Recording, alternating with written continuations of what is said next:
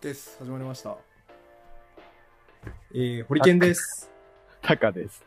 インテリリクスラジオ第7回ですね、今日は。仲いいですね。いやしかし、あれですね、すっかり暖かくなってきましたね。季節感出してきなんかこういうのちょっとやりたいな。た。 そうだね。すっかり暖かくなってきたと思ったけど、ここ数日寒いあ、本当ですか東京めっちゃ暖かいですよ、今。あ、そう。今日多分20、20度ぐらいあります。 いや、暖かすぎるよね。え、寒いんですか愛知県新城市は。うん、結構、今だって日が陰って風が吹いてるから、うん。寒いよ。あねうん。何度かわかんないけ ど。僕もさっき20度ぐらいです。すごい適当。何にもわからないで言いましたけど。あでもあれです。あ20の度ってでもだいぶ暖かいいかやら。だいぶ暖かいですよ。マジで。うんあの、日当たるところで暑くて半袖になりました、さっき。まあでもそれぐらいの時もうあった。あ、そうですか。 1、2週間前かな。えうん。ー、もうあれですね。冷やし中華の季節ですね。冷やし中華ってさ、うん。 なんかすごい美味しいのあったこと、出会ったことある。お、冷やし中華へのディスりが始まりそうな予感が。 分かっちゃった。あ僕、冷やし中華ね、割と好きなんですよね。あ、そう。なんかそういうこと言う人結構いるじゃないですか。冷やし中華って食べ物としてのポテンシャル低くないみたいな。いや、結構いるの。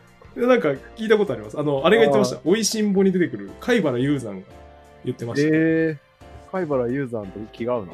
あ、トカさんもその派ですかうん、なん、なんだろう。すっごい美味しい冷やし中華であ、にあまり出会わないからさ、はいはいはい。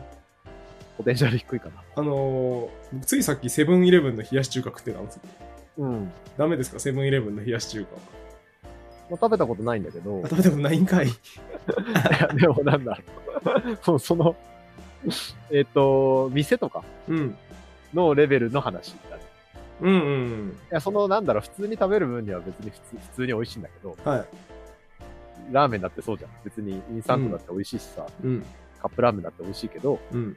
店で食べるラーメンは手が込んでて、いはいはいはい。ちょっともう、ちょっとなんか家で作るのとはレベル違うああー、なるるほどね。あの、そのレベルで言うとないですね。ないよね。ないっす。だから、冷やし中華ってあれなんですよ。目玉焼きみたいなもんで、うん。店で食うほどのもんじゃないと思うんですよ。のなんか、その、そう風があんまり入る余地がないかなっていう気がしますよね。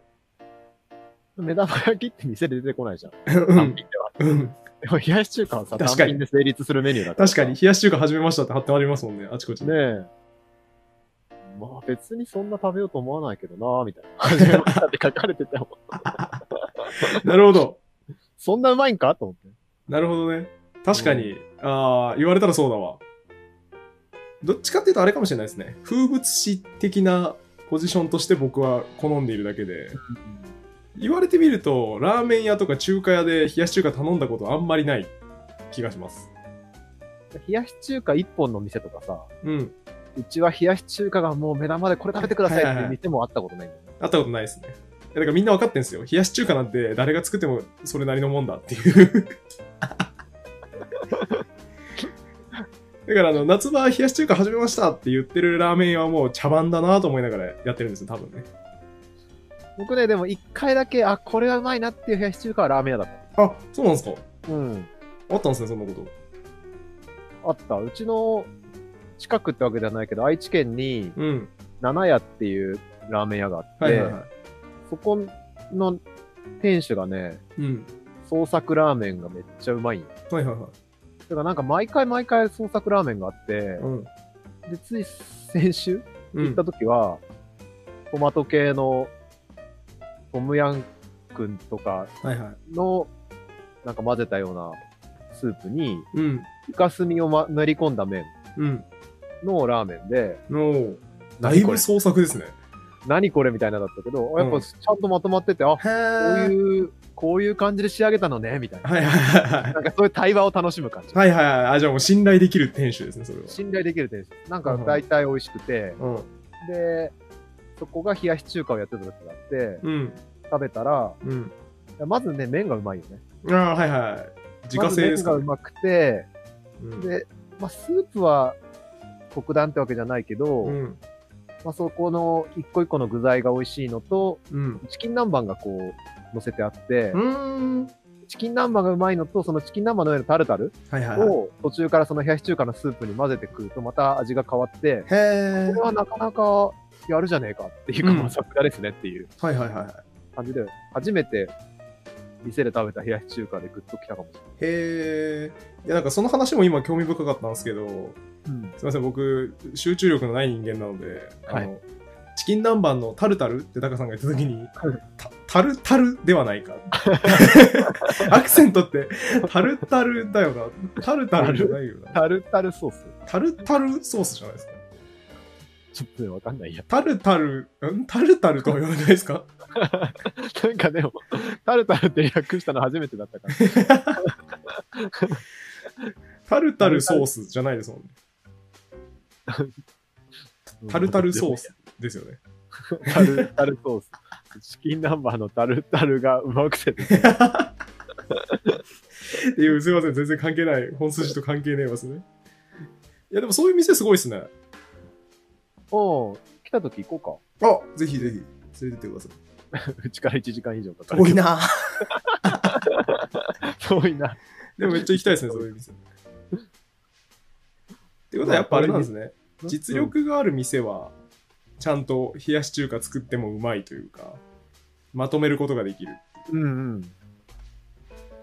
実力がある店が冷やし中華を出さないって問題だうん。そんな気がしますね。し売りにもしないし、うん売りにならないんじゃないかっていう。多分結局あれですよね。冷やし中華ってその、砂糖と酢の味が強すぎて、うん。スープに創意工夫しづらすぎるんですよね、多分。ああ、かもしんない。巧みなこの味のバランスみたいなものないじゃないですか、冷やし中華に。ないね。スーその店でもスープじゃなくて、麺だったもんな。うん。んっていうことな気がしますね。様式美。まあなんで冷やし中華のポテンシャルが低いということで。いやでも、あの、僕も冷やし中華好きですけど、そこは同意します。あれは様式美で食ってる。感じですね様式美で。うまいから食ってるとかじゃなくて、ああったかくなってきたな、つって。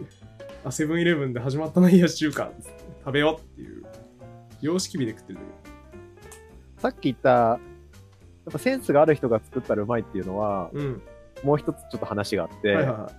愛知県で一番うまいラーメンが、うん、ラーメン屋じゃないのよ。おお、すごい。なかなか大胆な主張ですね。で、あの、うん。具体的には、うん。長久手っていうところにある、はい。通り道っていう中華料理屋の、うん。あの、ネギラーメンが一番うまくて、うん。愛知県で。うん。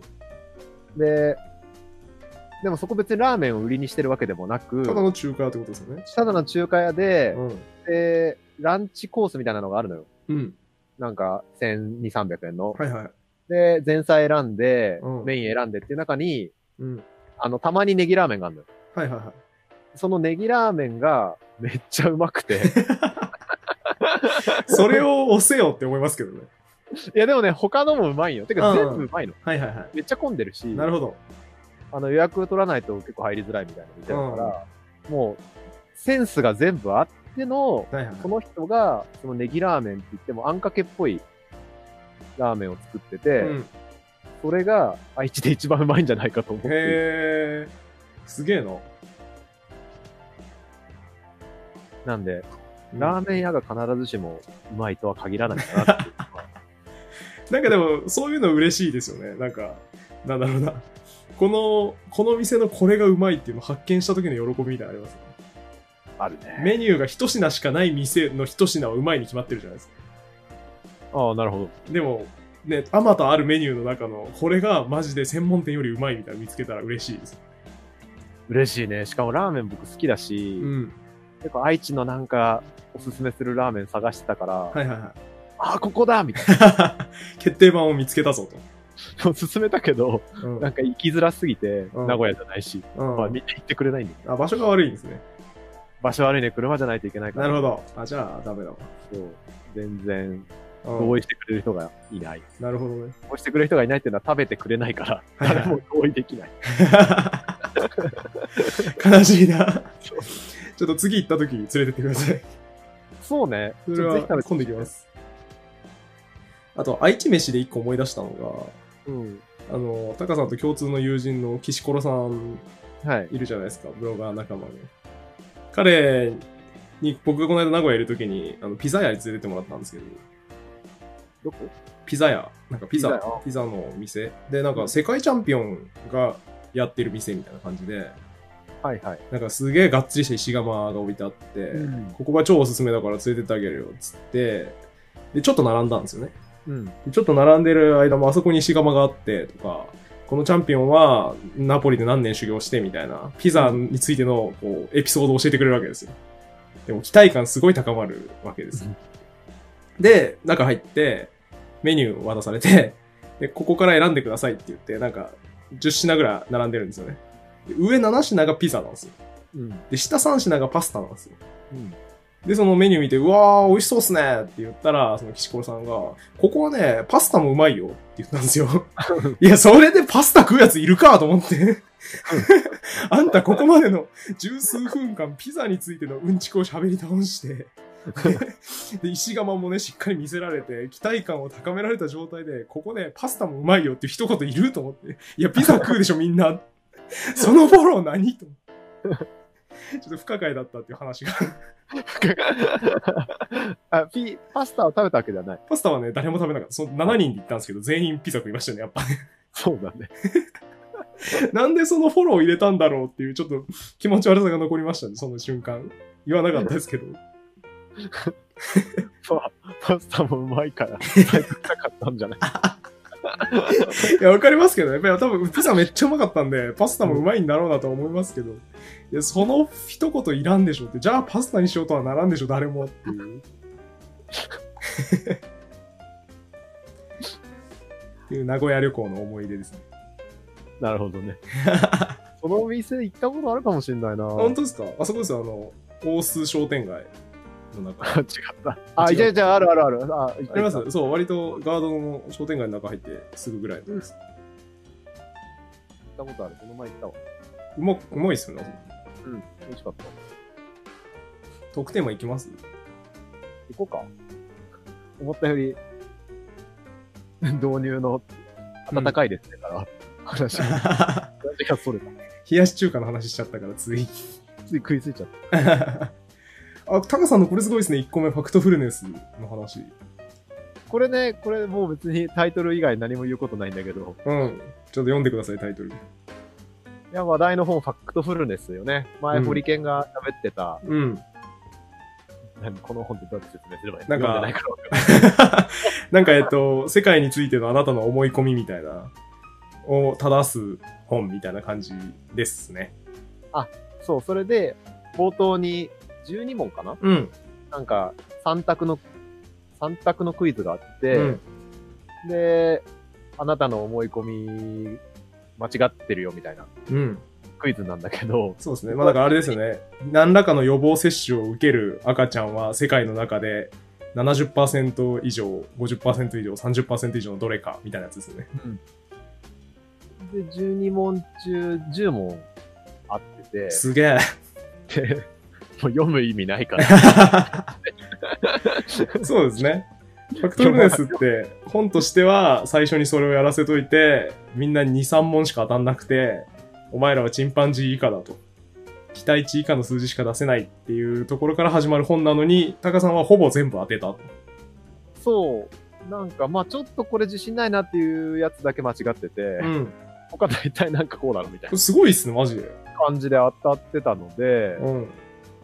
だからこれチンパンジー以下っていう言葉が使われてるのは、うん。確率的にうん。 3分の1だから4問合ってれば、うん。てか普通になんかランダムで答えても4問合ってると。そうですね。ガチで答えたのに。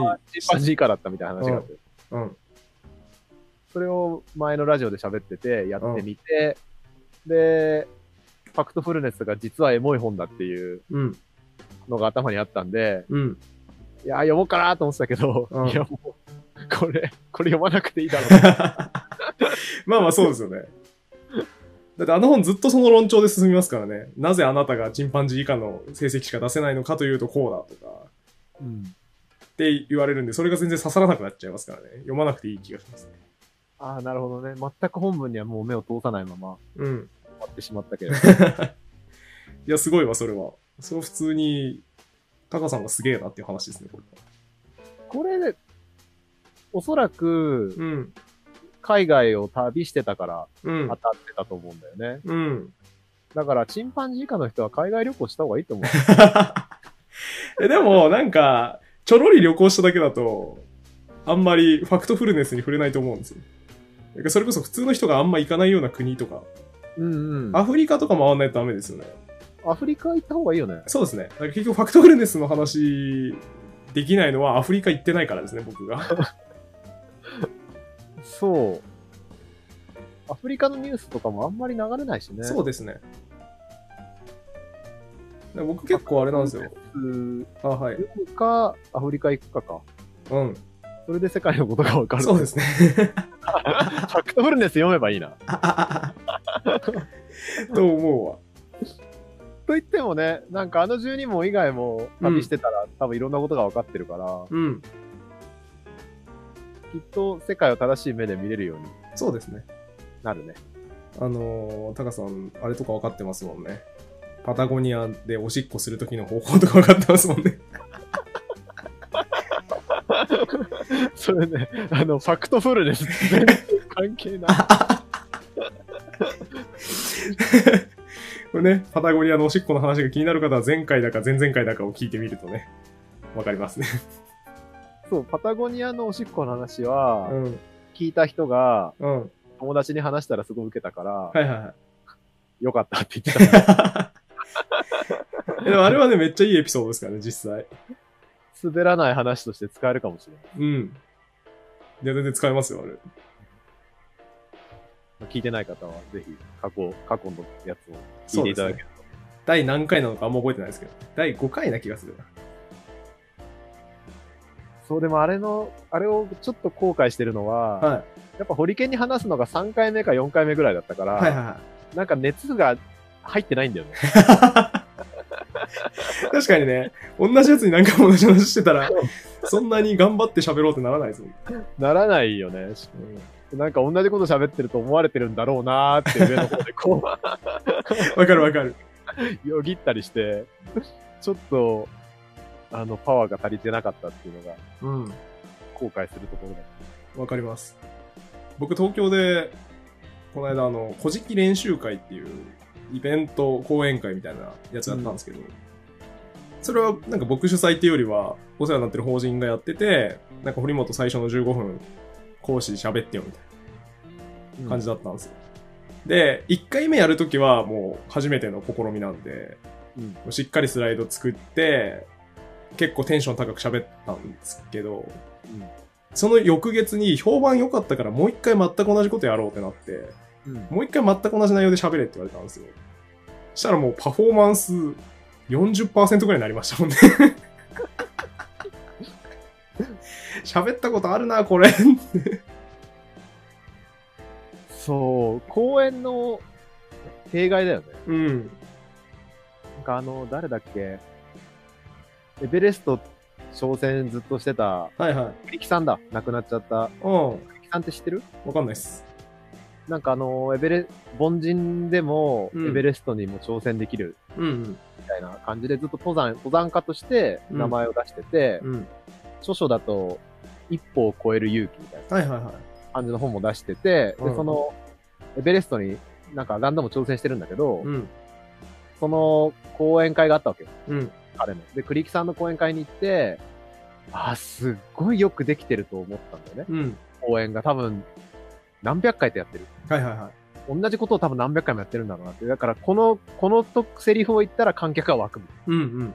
ここで、こう感動させるみたいなのが、うん。本当にこうよく流れができてて、へただ、やっぱなんか、栗木さん自身はこなれてる感が あって、ー。なんか僕はそれがちょっと見えちゃったんだよね。なるほどなるほど。ああ、なんか何回も喋ってて、こう、ここで、なんか全てが分かってる感じ。うんうん。で、それは自分が講演するようになって似たようなことを喋るようになった時に、うん。ああ、栗木さん、これを数百回やってんの まあ、そりゃ熱量なくなるよって話ですよね。なくなるよね。うん。絶対に。そう思うわ。だからね、違うこと喋ってる方が楽しいんだけど、毎回違うこと喋ると大変だしね。うん。だからジレンマですよね、結局。ビジネスと熱量はうまく噛み合わないっていう。だから成長してったらいいんじゃないのその、ベンチャーがさ、うん上場するみたいな感じだと。うん、フェーズが変わってくからさ、はいはいはいはい。やること変わってくるでしょ。うん、うん。創業者とかその立ち上げメンバーは。そうですね。そう、だからその、そういう意味での成長というか、ならいいですけど、組織、うん組織ごと変わっていくみたいな。やっぱ個としての講演とかだと、ね、あんまり、 あんまりこう、ビジネスライクに考えちゃうと、やっぱ同じこと話してた方が効率良くなるんで、うん。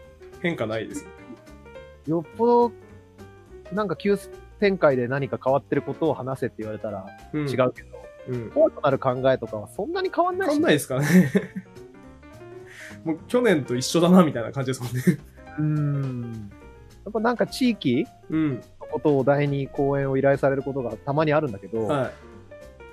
まあね、いろんな経験積んで多少変わっててもやっぱ地域を総括して喋る、喋れって言われると、うん。なんとなく似たような話が出ちゃうもんね。うんそうっすね。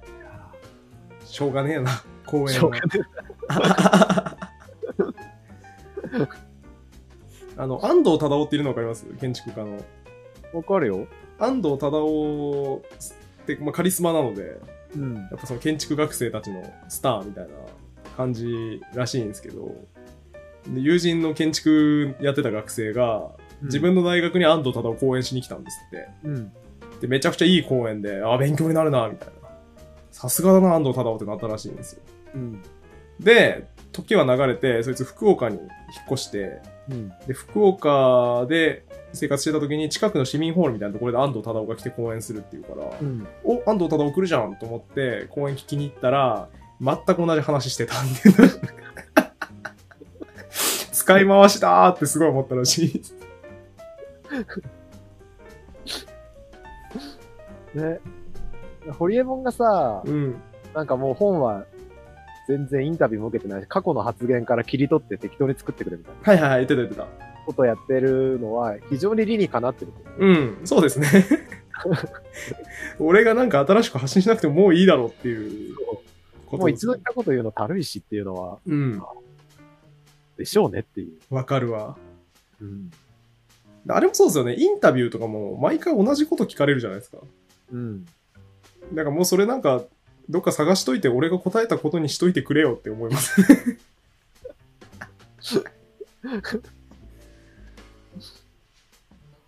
だからまあそういう意味では、パネルディスカッションとかは意味あるなと思った。うん。相乗作用で変わってきますからね。展開が。そう。出す情報が微妙に変わるし、うん意見を受けて話すから、そうですね。思わぬ言葉が出てたりするよね。うん。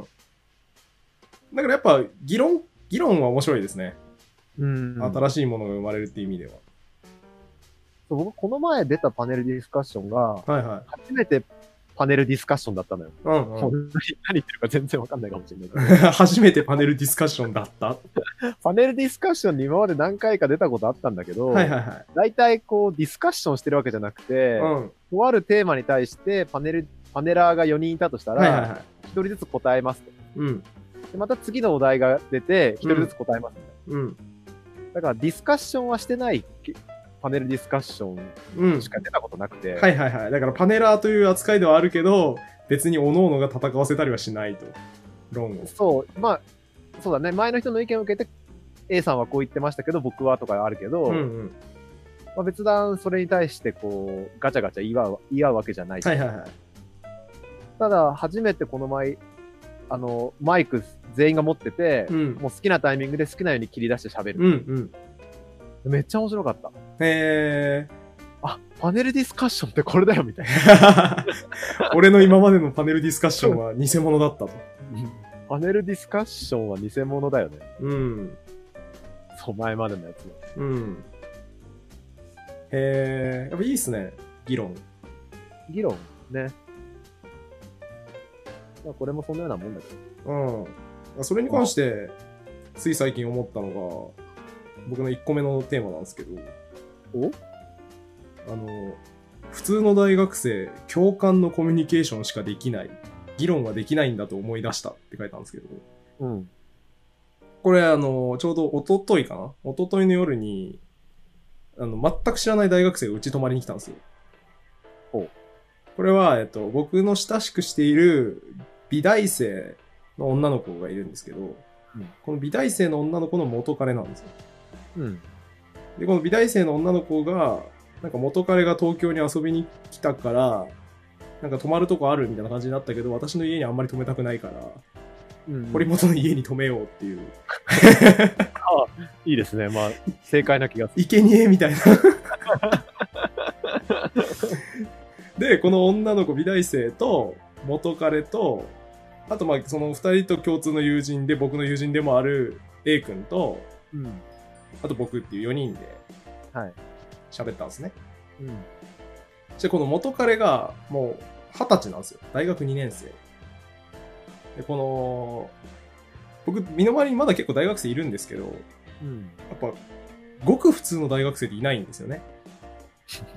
その、なんか、山奥で蛇を取って暮らしてますみたいなやつとか、なんかその、今時珍しい学生運動家崩れですみたいな。うん。昨日は菅直人と飲んでましたみたいな。はい。 まあ、みたいなやつが割と身の回りにいるわけですよ。で、僕の中の、こう、大学生像が自然とそいつらになってたんですけど、ここ1年ぐらいで。うん。久々にその、なんでもない二十歳の大学生と会ったら、うん。ビビるぐらいこいつ、面白くないんですね。はい。もう聞いてないことを願うしかない。いや大丈夫でしょあんな面白くないやつ。 アンテナも張ってないでしょどうせ。 で、その、で、この美大生の方は割と面白いんですよ。うん。 19歳とかなんですけど。うん。でも、19とは思えぬ、結構厚みのある人生を送ってまして、まあ、美大生だなっていう感じの子なんですよ。で、この美大生と、まあ、僕とその友人の3人はもともと知り合いだし、うん。でかつ割とこう、喋るの好きなんで、うん。結構熱い議論をしてたんでね。なんか、恋人とセフレの線引きはいかにすべきかみたいな話とか、なんかこれっぽい、インテリ理屈ラジオっぽいやつですね。うん。をしてて、たんですけども、置き去りなわけですよ、彼は。元彼は。うん。で、なんか、でもかといって、そのじゃあ、ずっと黙ってるというか、うんこいつだとは親しくしないぞ、みたいな感じでもなくて、なんか食いついてくるときはあるんですよ。食いついてくるというか、話そうっていう意識を出してくるときあるんですよ。で、それはどういうときかっていうと、なんか、あ、その曲いいですよね、みたいな。好きな音楽とか、うん。なんかあと好きな食べ物とか、なんか行きたい旅行先とか、うん。なんかそういうのをこう、や、入ってこうとするんですようん。ね。 なん、なんでかなと思ったら、彼のコミュニケーションは共感のコミュニケーションでしかなくて、うん。議論のコミュニケーションは、こいつはできないんだなっていうのをすごい思ったんですよね。うん。なんか、やっぱその普通の大学生とかって、割とそっちじゃないですか、コミュニケーションの主体が。うん。共感をしてれば成立するみたいな。でもそのバシガシガシにその意見を戦わせ合うみたいなことって必要ないのかなっていう気がして。まあ、だから、普通の二十歳ぐらいのやつって共感主体になっちゃって、結局議論の時置き去りにされるのかなっていうのをめっちゃ思ったんですよね。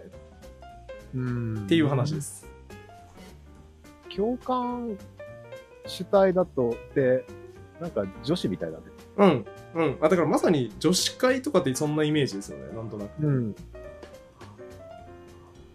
ああ、何々ちゃんの、わかる、わかるって。見たことあるわ、そこれれ。偏見に満ち溢れた意見、これ怒怒られそうだ。ちょっとね、ジェンダー論者に怒られる可能性ありますけど、いろいろ共感のコミュニケーションがそんなにできるなら、モテるんじゃなうい、ん。そうですね。だからそいつは女子会行けますよね。 え、いいじゃん。女子会に混ざれる系男子としてやっていける。いいよねってそうだね。なんか言いたくなるもんね。うん。いいそうはい 我々はやっぱなんか言いたくなるじゃないですか。それはさ、みたいな。うん。付け加えるなら、みたい な。そう。僕の経験で言う と、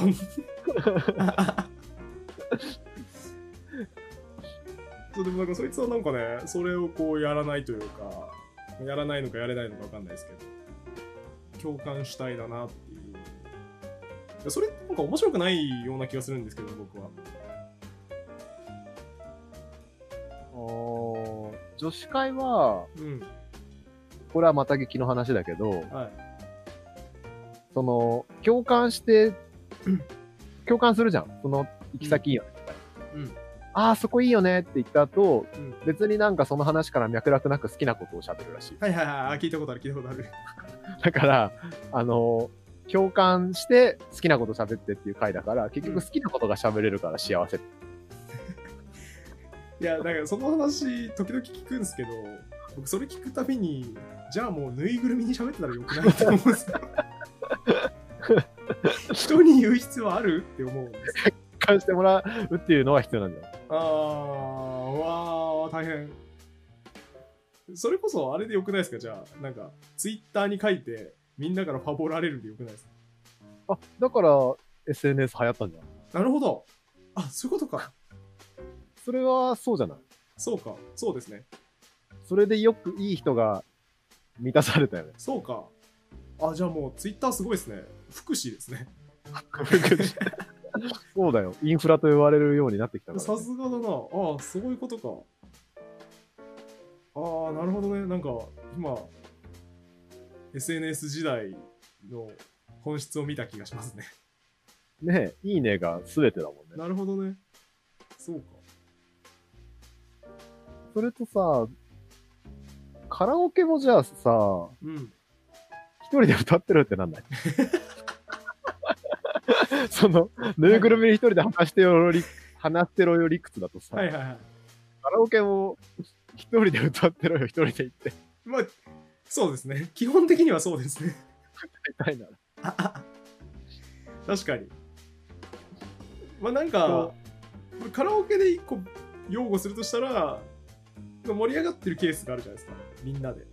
うんなんか例えば N 人で歌ったりとか、あと湘南の風水蓮花をタオル回したりとかみんなであれは意味あるじゃないですか集まってるねだからあれの差ですよねそのいひ家で一人で CD を聴いているかライブに行くかうーん。の際に近いものがあるんじゃないですか家で一人で歌ってるかカラオケに行くかそうか、カラオケね。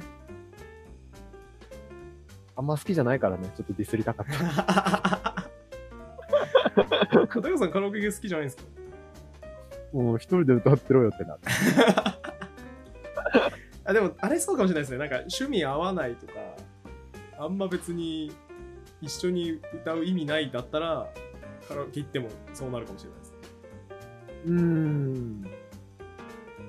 なんだろう、まあ、カラオケがつまらないとまでは言わないけど、うんカラオケよりいい時間の過ごし方あるあるあるわかるわかるカラオケの致命的なのはあれですよね喋りづらいっていううるさいんだよめっねちゃわかるめっちゃわかるめっちゃなんかせっかくだし隣の人と喋ろうとしても、うんちょっと聞こえづらいめっちゃわかるそれはあだから僕も職場でカラオケとか超嫌いですもん絶対行きたくない職場ないじ職 いやもう大体分かってくださいよ。職場的なコミュニティ。 僕が仮に会社に属しているとしたら、発生するであろうかのコミュニティです よ。職場ないけどね。ゃん 何を言ってるんだとだから学生時代の、その、何、サークルとか、バイト先とかの集団でカラオケ行くのとか、あんま好きじゃなかったです。気の合うやつと3人でとかは良かったです。なあはいそんな気がしますね。あ、そう。で、その時に、その、その大学生の元彼を見てて、結構思ったのが、コミュニケーションって結局2パターンなんだなっていうのを思ってて、おその分類してきた。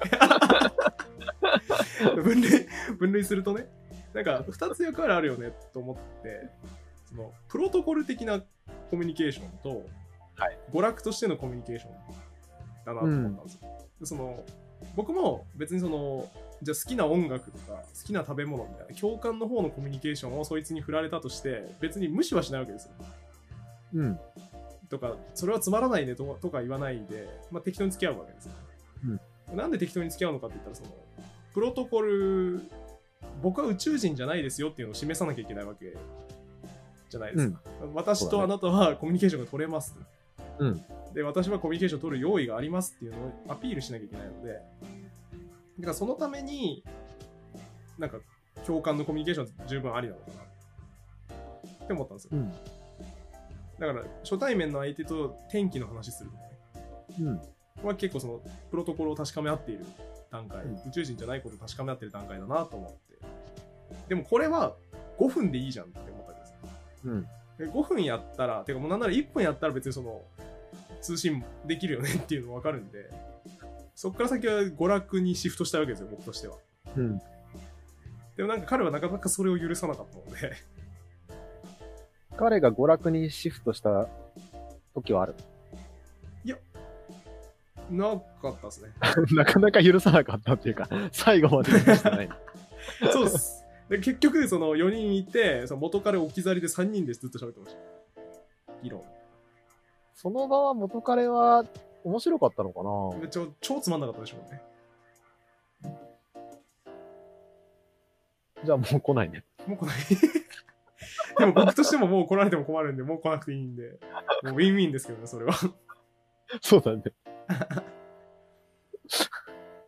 でもね、お仕事だったら一生懸命やりますけどね、そういうやつの救済というか、なんかみんな笑顔にしようとなりますけど、全然ならないですもんね、普段は。そう。そこで役立つのがボードゲーム。なるほどね。そうですね。まあ、プロトコル的な会話しかできないならゲームやった方が楽しいよね。うん。そう。だからもし仮にそいつと2人だったらもうゲームするしかないですね。ああ、おすすめのゲーム紹介し違 よう。う 違う、いないいないいない。そいつと2人になる状況別にそんなに作りたくないですから。あ、そう、あ、そう、そそれで思い出したんですけど、なんかその問題もあるなと思ってて、ゲーム始めちゃうと、なんかめっちゃ楽しい相手との議論できなくなる問題。あ、それはあるね。ありますよね。だからそのいや、今、それっていう、 今ゲーム良くないっていう、ななんだっけな、北海道だ。あの去年年末北海道帰ってたんですけど、北海道で、もう一番北海道でブイブイ言わせてるゲストハウス、ワヤっていうゲストハウスがあるんですけど、してたりします知らない。本当ですかなんか、まあでもそうか。タカさんはちょい上の世代なのかもしれないですね。それ、僕と多分同い年、1個かなくらいの人たちで、めっちゃなんか、一つの地域創生のロールモデルみたいになってるんですけど、うん。まあ、あれの走りですよね。古民家改装ゲストハウスみたいな。それが暑いよって、これから暑いよってちょうど言われた時期にすっぽりハマって、めちゃくちゃこう伸びていった人たちなんですけど。っていう人たちを僕は結構いろんなウェブ記事とかで読んでてめっちゃしてたんですよ。うん。で、会いたいなと思ってたんですよね。そしたら、この年末、その、ちょうど会う機会があって、で、そこの、その経営者と僕と、あとカルロスさんうん。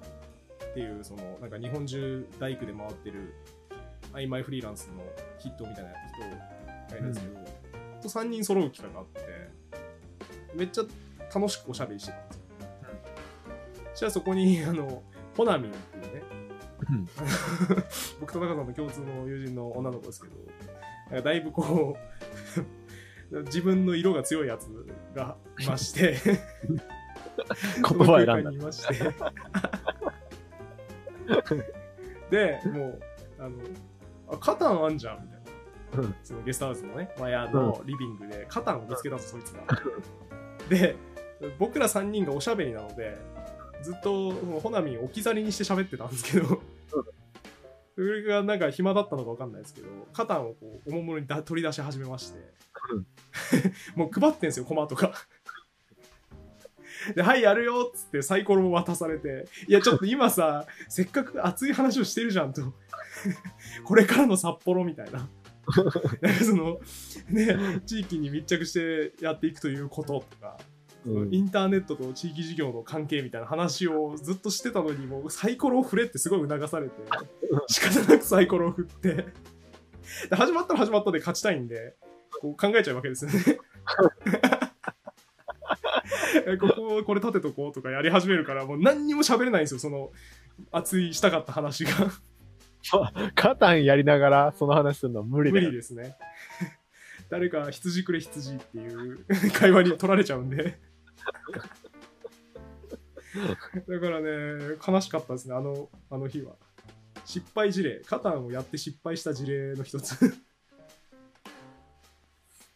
そう、だから、全会一致でさ、うんいや、話してる方が面白いっていう場だとさ、うんゲームやろうとは出ないわけ。そうですねだから、ボードゲームのいいところとしてさ、うんその、プロね、さっき言った美大生の彼、うん元彼、みたいに、話に入れない人がいて、うんみんなでワイワイしようって言ったら、ボードゲームっていうのは非常にいい道具なんだけど、うん逆に、阻害する場合があるよ ね。ありますねだからそうですねうんだからそれは初対面阻害するっていうか、その場でこう、うまく馴染めなかった人を切り捨てるか、 うんまあその最高の議論の場を崩してでも全員で楽しむか。うんっていうその二択をになります迫られたわけよ。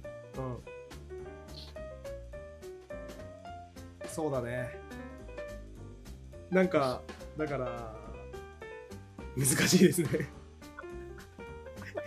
4人いて3人盛り上がってて、1人置き去りにしている場場合に、カタン始めるかどうか問題は結構難しいところですね。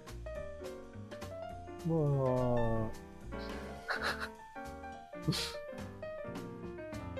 そうね。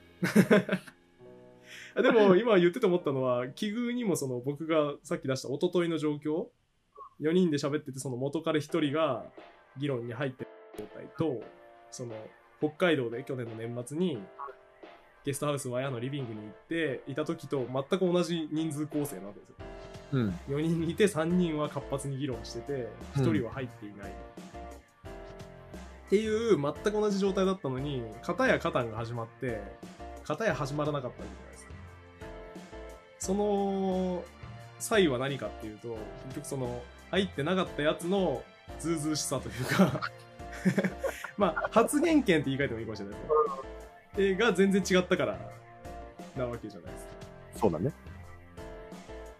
だから、まあそうか。結論めいたものを言うなら、あれですよね。3人はそのまま議論をしてる方が満足度が高いので、ゲームやろうぜっていうインセンティブはないわけじゃないですか。よっぽどその気使うとかでなければ。そうだね。で、その取り残された一人は言い出すインセンティブがあるわけで。うん。そいつが、そいつが、いない方が3人にとっては良いっていう話。 あ、そういう結論。言い出すやつがいない方がよ い。だから、その、残ったやつは、去っていくか、発言権ない方がいいです。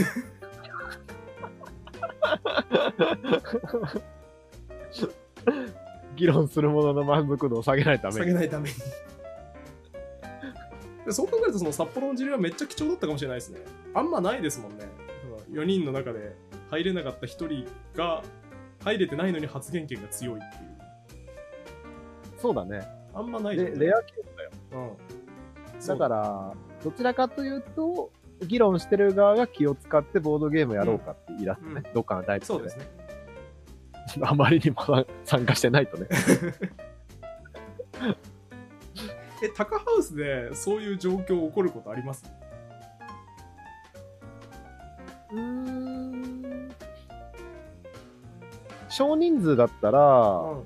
なんとなく僕が空気を読むし、うん。大人数だったら、おののが決めるから、ないね。うん。大人数だとさ、その、例えば20人ぐらいいたらさ、 4人とか5人のグループが4つとかあったりするじゃん。うんそうするとそこをぬつまんなかったら抜ければいいし、うんうんゲームしてるところもどっかあるから、はいはいこっち行ったりとか、話だけとかゲーム抜けて話していけばいいから、人数が解決してるよ。なるほどそうですね一択しかない時じゃないそうですね確かにでその少人数でじゃあそれこそ4人とかで1人入り損ねてんなみたいな時どうしますゲームします。あっていうことね そうそうそう。ゲームするし、まあで、ただうちはそんなにこう混在して集まらないので、 はいはいはいグループで来てるからそ、っかまあもう取り立てて問題はないよ。なるほどみんな気使うからさ。うんそこはそっかじゃあ素晴らしいモデル ですねうっすそうっすね。M&A する人がいれ ば。誰か買うといいと思います タカさんいなくなったらその素晴らしいモデル消滅しますけどねいや、引き継げばいいじまあそっかでも呼んでくる人がいなくなりますけどねゃん。ボードゲームがあるから大丈夫。そうですね そこのコンテンツ力でどうにかね呼ぶのはね、もう、営業努力しかないから、そうですね結局ね結局ね。